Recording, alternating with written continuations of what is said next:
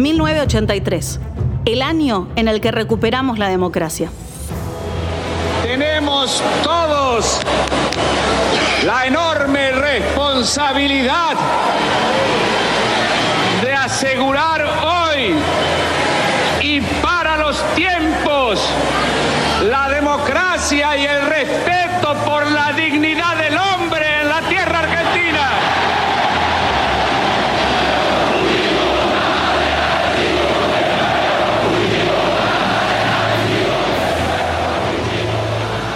...1983... ...el año en el que recuperamos la democracia. Así lo recordamos y así lo celebramos. Pero con el calendario en la mano hay una verdad evidente.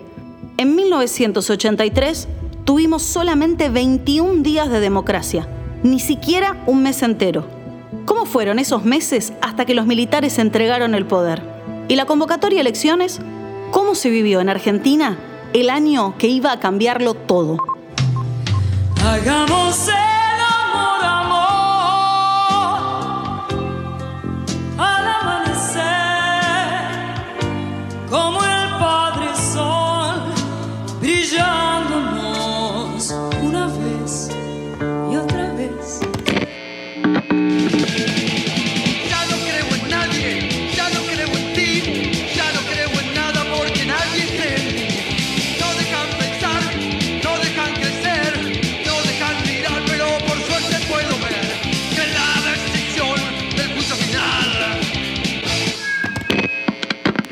permita desfasajes, porque los ha permitido permanentemente, pero esta vez los tiene que permitir para la perduración de la democracia y de luego otro gobierno mejor y a su vez otro gobierno mejor y quizás en un tiempo determinado estemos como para poder decir, bueno, que se van a terminar muchas de las injusticias que nos aquejan aquí. Pronto venceremos, pronto venceremos,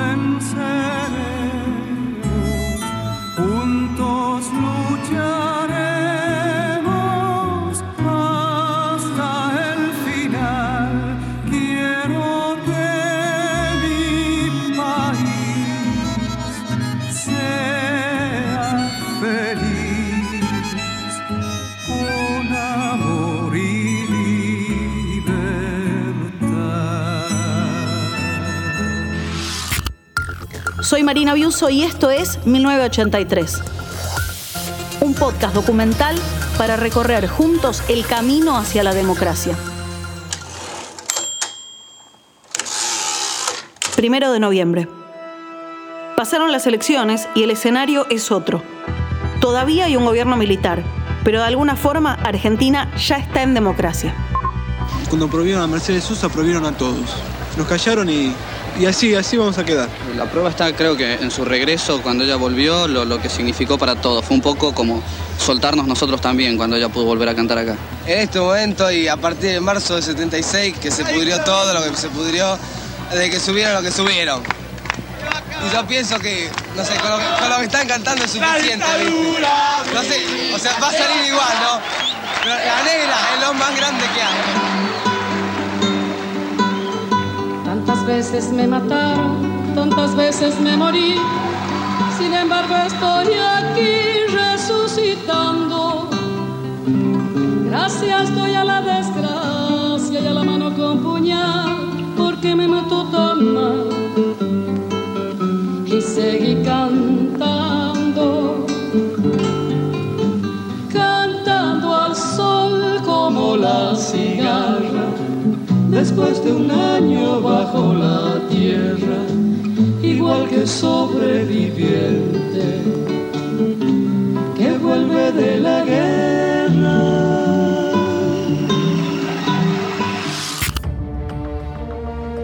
Alfonsín monta en una quinta de Bulón una casa rosada paralela donde empieza a organizar el nuevo gobierno.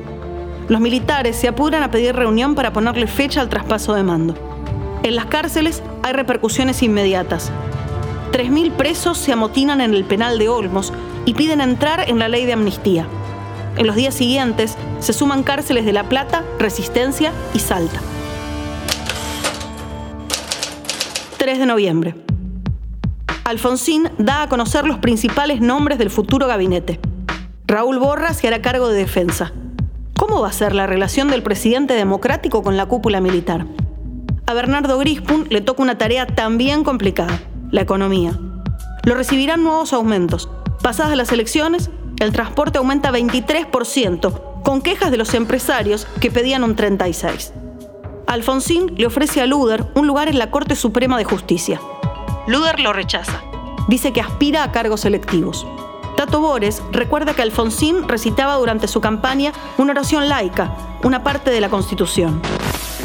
Y yo quiero que esta noche memoricemos todos juntos el artículo 14 de la Constitución, que creo que es bastante importante y que dice que todos los habitantes de la nación gozan de los siguientes derechos conforme a las leyes que reglamentan su ejercicio, a saber de trabajar y ejercer toda industria lícita, lícita dije, de navegar y comerciar, de peticionar a las autoridades, de entrar, permanecer, transitar y salir del territorio argentino, de publicar sus ideas por medio de la prensa sin censura previa, de usar y disponer de su propiedad, de asociarse con fines útiles, de profesar libremente su culto, de enseñar y aprender.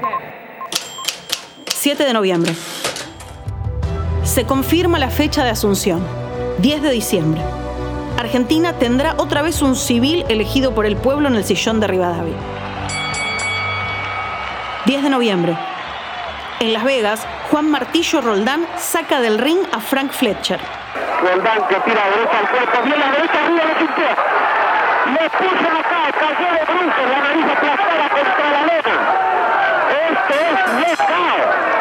No se levanta ese hombre, este es knockout. Victoria de Roldán. 11 de noviembre.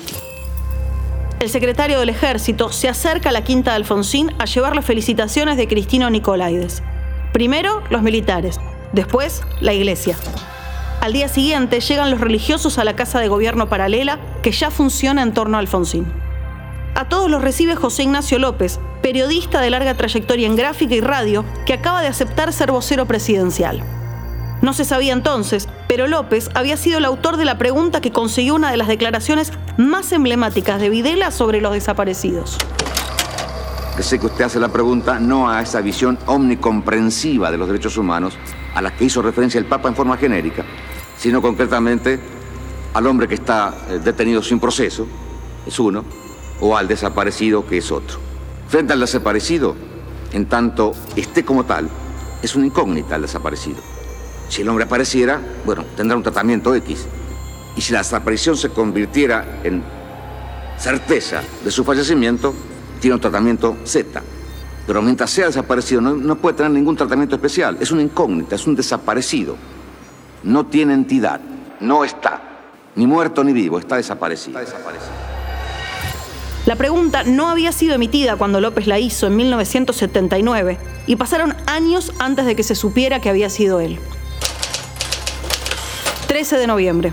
Anuncian que serán respetados los depósitos en dólares. El que depositó dólares recibirá dólares. No, ese es Dualde en 2002. Pero es que la historia en Argentina a veces es circular. Alfonsín designa a Julio César Zaguier como intendente de la capital. 14 de noviembre. El presidente y su equipo mudan la casa de gobierno provisional al Hotel Panamericano. Allí continúan las visitas. El Premio Nobel de la Paz, Adolfo Pérez Esquivel, el científico Federico Leloir. Desde La Rioja llega Carlos Menem con críticas a la conducción peronista. 15 días después de las elecciones, las centrales sindicales ya están otra vez enfrentadas. Vos afirmás y negás todo con la cabeza. Pasa que me cuesta mucho hablar, ¿sabes? Me arde la cara. ¿Pensás que yo me puedo enamorar de una persona como vos, de una persona sin instrucción, sin educación, con esas manos ásperas a las que nadie le gustaría que, que con esas manos acaricies? No, señor. 15 de noviembre. El Congreso recibe a los primeros diputados. La democracia empieza a tomar forma. Grispun está en funciones antes de asumir y da una conferencia de prensa para llevar calma sobre las medidas económicas. Es algo que tendrá que hacer muchas veces durante su gestión. Cuando yo pienso que hay gente que no puede llevar el sustento diario a su mesa, digo, realmente me preocupa mucho. Entonces, no es solamente mirar un número sentado detrás de un escritorio, sino que es a ver qué es lo que pasa cotidianamente. Abuelas de Plaza de Mayo reclama por 120 casos de niños desaparecidos. En 2023 ya son más de 130 los casos de identidades restituidas y se estima que todavía quedan unos 400. 16 de noviembre. Triunfa en la ONU un pedido que insta a Gran Bretaña a retomar las conversaciones por Malvinas. Dos días después, el vicealmirante Castro Madero, titular de la Comisión Nacional de Energía Atómica, dice que Argentina está en condiciones de producir uranio enriquecido. El programa nuclear eh, futuro es muy importante y, si, y, y va a haber una gran inversión y yo creo que es fundamental que eh, gran parte de esa inversión sea tomada por el país. 17 de noviembre. El sindicalista Saúl Ubaldini critica la situación económica del país.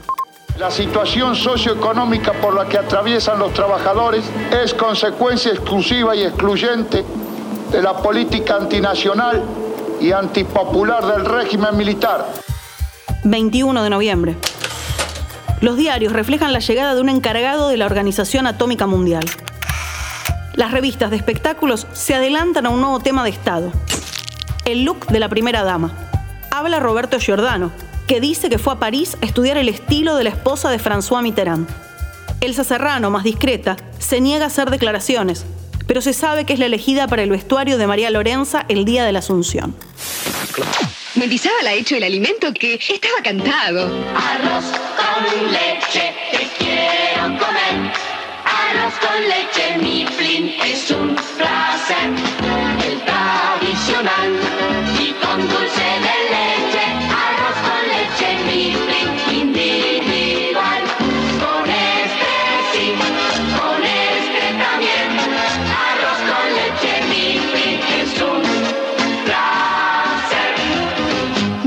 Hecho por Mendizábal. Arroz con leche Mifflin. Estaba cantado.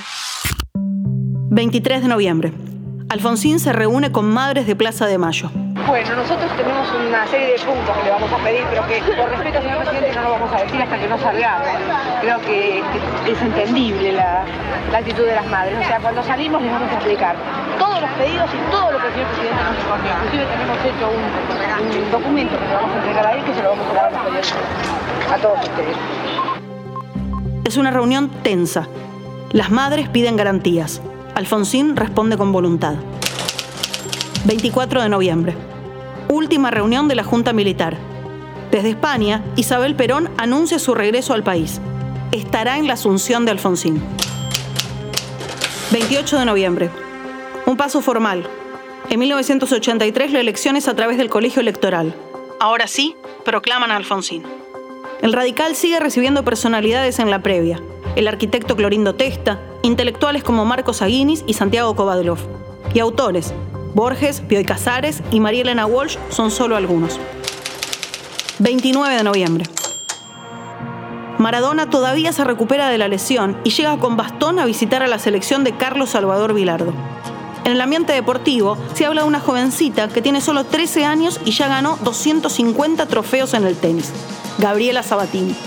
Me gustan las pastas, eh, la milanesa, las papas fritas también. Un año después, Sabatini ya era noticia en París.